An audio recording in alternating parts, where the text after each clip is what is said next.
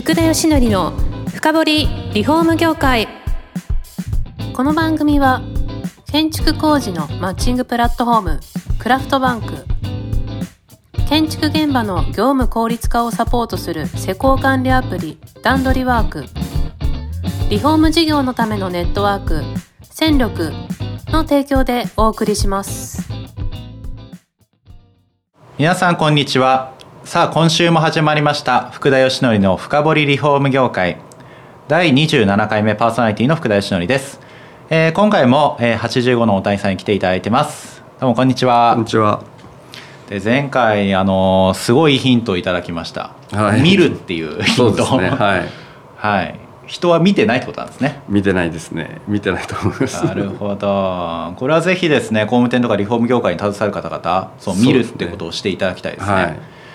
で続いてそのさっき今まではちょっと個人のそういう話だったんですけど、はいはいその企業として、はい。やっぱ今後インテリアをはいこうどう扱っていいかとかですね、はい。やっぱコロナではいそこへのすごいニーズって高まってると思いますし、はい。はい。はい。あのーなかなか今までその工務店リフォーム会社って箱の提供になってきた、はいこのインテリアとか家具っていうのはできてなかったと思うんですね、はい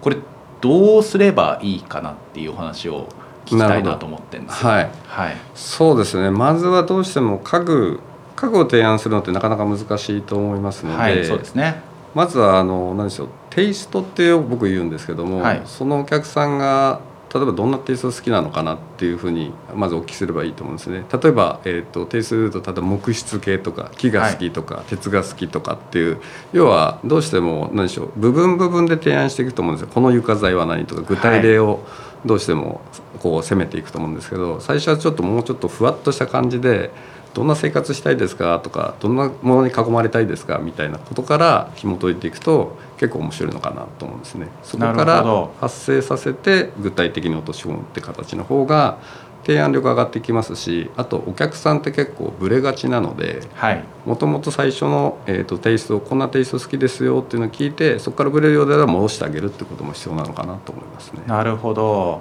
そのテイストに合うじゃあ家具っていうのはもうある程度なんなんでしょうね。こう知識としてこう用意しとくといいんですかね。そうですね。用意しておくと、まあ、間違いないですけどなかなかその用意できないと思いますので。そうですね。難しいと思うんですよ。はい。でまずはその工はい。務店さんが、それこそ工務店さんなりの自分のテイスト自分は何が好きなんだろうっていうのを考えてから、例えばまあ工務店さんで自分のものがあればこんな家具が好きっていうのを自分の中で決めていただくといいかもしれないですね。そうするとやっぱりはい。その好きなものはお客さんに勧められるのででそのお客さんが好きなものか自分が好きなものか自分がせ提案したいものか違いがあればでその違いを何かっていうのをまたきあの探していただけるといいかもしれないですね。なるほど。もうちょっと具体的に言うと、はいその今現在でもやっぱり家具を扱われてない工務店さんが多いわけじゃないですか。はい、じゃあそのこういった家具扱いたいって決、ま、もう見つけましたと。はいその次ってじゃあ扱うまでになんかどういどういうふうにすればいいんですかね？あそれはですね多ええ分地元の方の、えー、と近くの家具屋さんがあると思うんですけども、あええそこにまず行っていただけるといいと思いますね。あなるほどまあ必ずありますよね家具屋さんありますね。はいでそこも、えー、と大手の量販店さんみたいなところじゃなくてちょっとこだわったお店が多分必ずあると思うので、はいそこをちょっと見に行っていただいて、えー、と自分の中で、えー、となんだろう考えていただければいいかなと思いますね。えーじゃあその提案の部分はその家具屋さんとじゃあコラボしながらみたいな形がそうですね。最初はなかなか難しい家具を提案するって難しいと思うんですけども例えば自分がやりたい方向性の、えー、と提案、まあ、そのリフォーム屋さんがこんな提案をしたいなと思ったところでその家具屋さんの要は何でしょう知識というか、えー、とその家具屋さんが置いてるものがもしその工務店さんが好きであればはい。多分そことコラボしてもいいかなと思うんですね。そうすると、要はそこに対してこういう提案をしたいんだけどお手伝いしていただけますか？っていう要はいろんな意味でこう広がりを探していくっていうのはすごい必要なのかなと思いますねなるほ。どえ具体的にでもなんかこうコラボでうまくいった事例みたいのもう出てきてるんですか？あそうですねだいぶあの僕らの間もですね、えー、と家具のネットワーク家具屋のショップのネットワークさんがあるので,、はいでそこからですね家具屋さん家具屋さんでやっぱりリフォーム業者さんを探してます。あそうなんですねはい、はい実はあの家具屋さんに来るお客さんも、えー、と家具買う時ってやっぱり何かを、えー、と変えたいなっていう思いがあると思うんですね。はいでましてこのコロナ禍の中で自宅にいる期間が多くなっているのでやっぱり自分の周りのものをいじりたいと思ってると思うんですね。はい例えばカーテンを買いたいとか。でその時にじゃあリフォーム屋さんに行くのか家具屋さんに行くかって言ったら結構家具屋さんに来る率もありますのでうん。で家具屋さんはそその時にやっぱハードなことはできないので、はい。そうするとリフォーム業者さんどっかないかなと思ってですね要は家具屋さんは家具屋さんでリフォーム業者さんを探してますしリフォーム業者さんも要は家具屋さんを探すことによってお互いの仕事のメリットが出るんじゃないかなって僕は思ってなるますね。ほど、、はい。やそれはメリットありますね。やっぱり今このコロナ禍で集客結構皆さんなかなか苦戦されてるので、、はい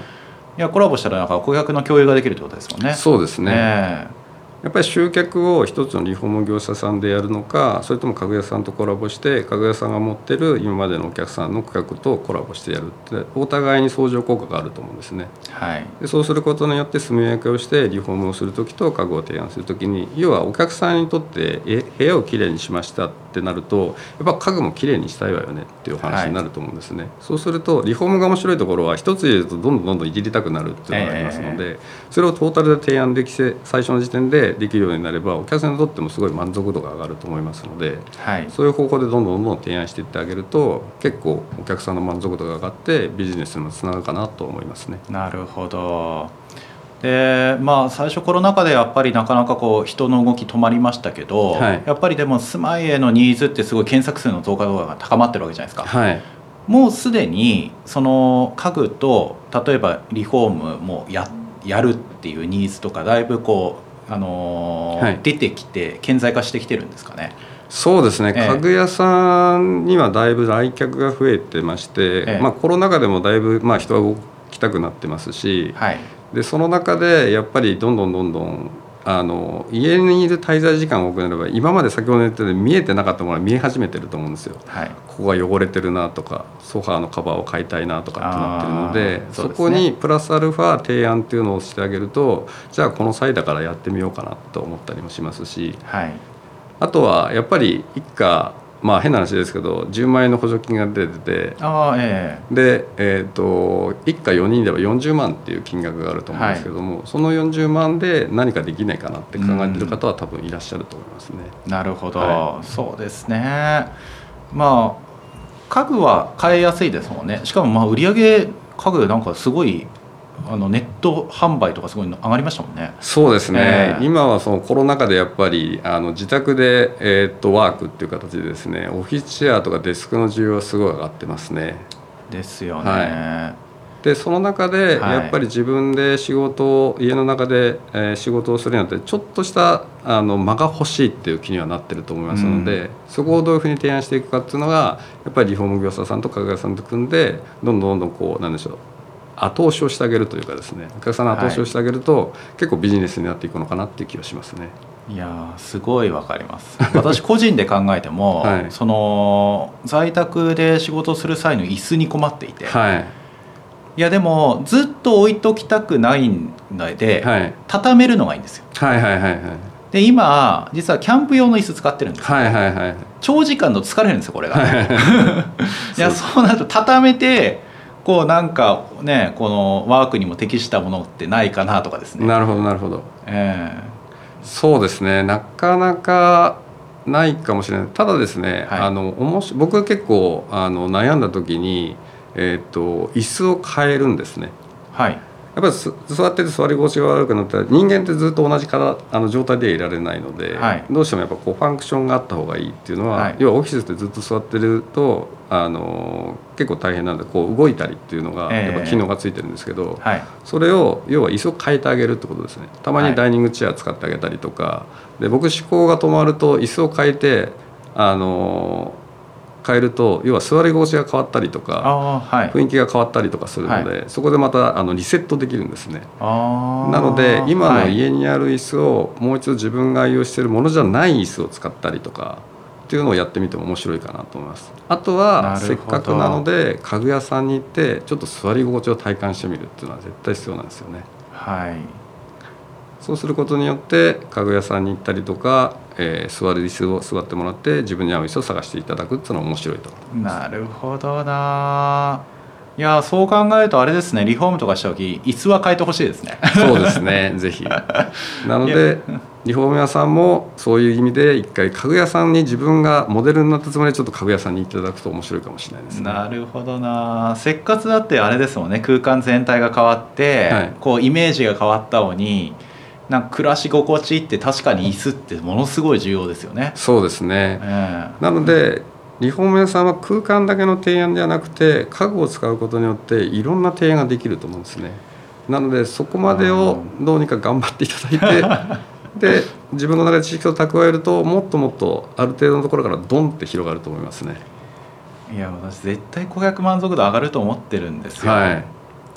いやーそのよくまあリフォーム事例とか私仕事柄見るんですけど、はい。リフォームしたのにこれ多分家具買えなかったんだろうなって事例出てたりとか、はいはいはいはい。あれなんかちぐはぐしてんなみたいな、はい。感じることがやっぱりあって、はい。はい。もったいないですよね。もったいないですね、ええ。なのでそこをあのリフォーム業者さんも家具は家具って考えないので家具を仕入れる方法をどう考えようとか、はい。そういうのをどんどん考えてで仕入れながら誰誰かと組もうっていうどっかでアライアンスを組もうっていう、はい。家具屋さんと組むことによってもっと市場が広がるんじゃないかとか提案力が上がるんじゃないかなって考えてあげるだけでいいと思うんですね。なるほどなただその事業として見た時に、はい例えばその家具を扱うこと自体もやっぱはいり収益にも結びつくんですかね、そのリフォーム会社工務店さん。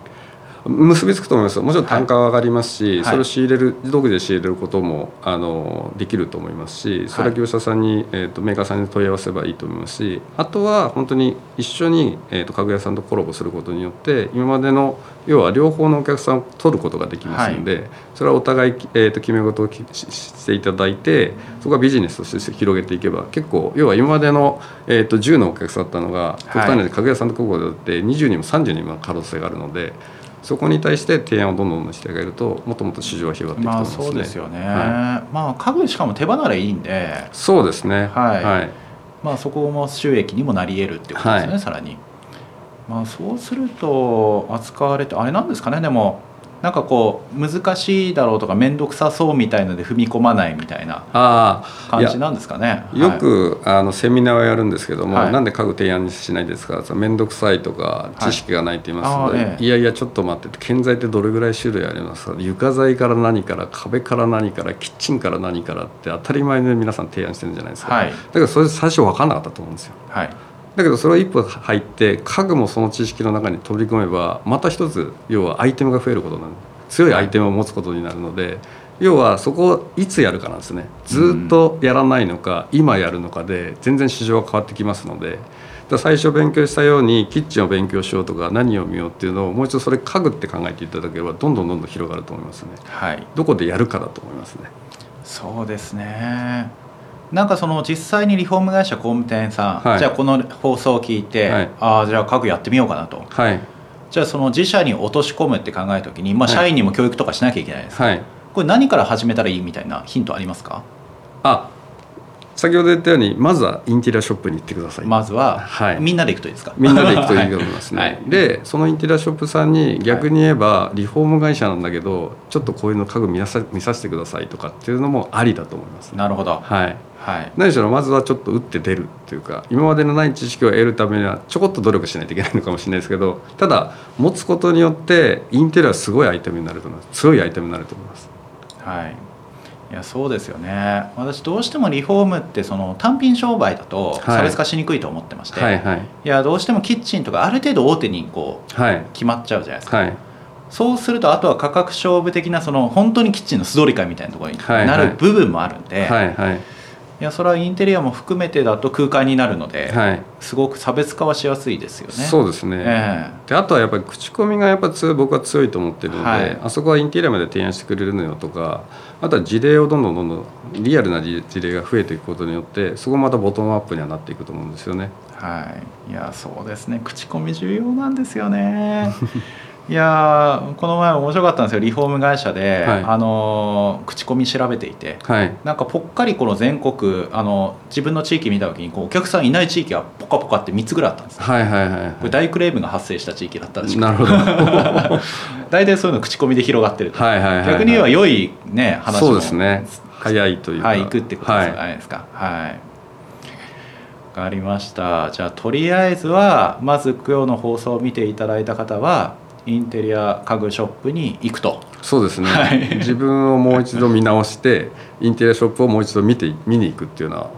多分それを面白がっていただければいいと思いますまずは。ああわかりました。というところでですね今日も時間が来てしまったんで、えー今日の放送はこれまでと。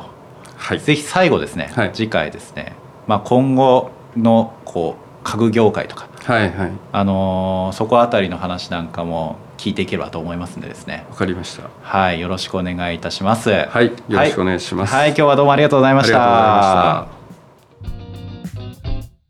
この番組は住宅業界に特化したコンサルティング会社ランリグが長年業界の今を追いかけてきた福田義則をパーソナリティに迎え確かな実績を持つスペシャリストを毎回お招きしてお送りしていきます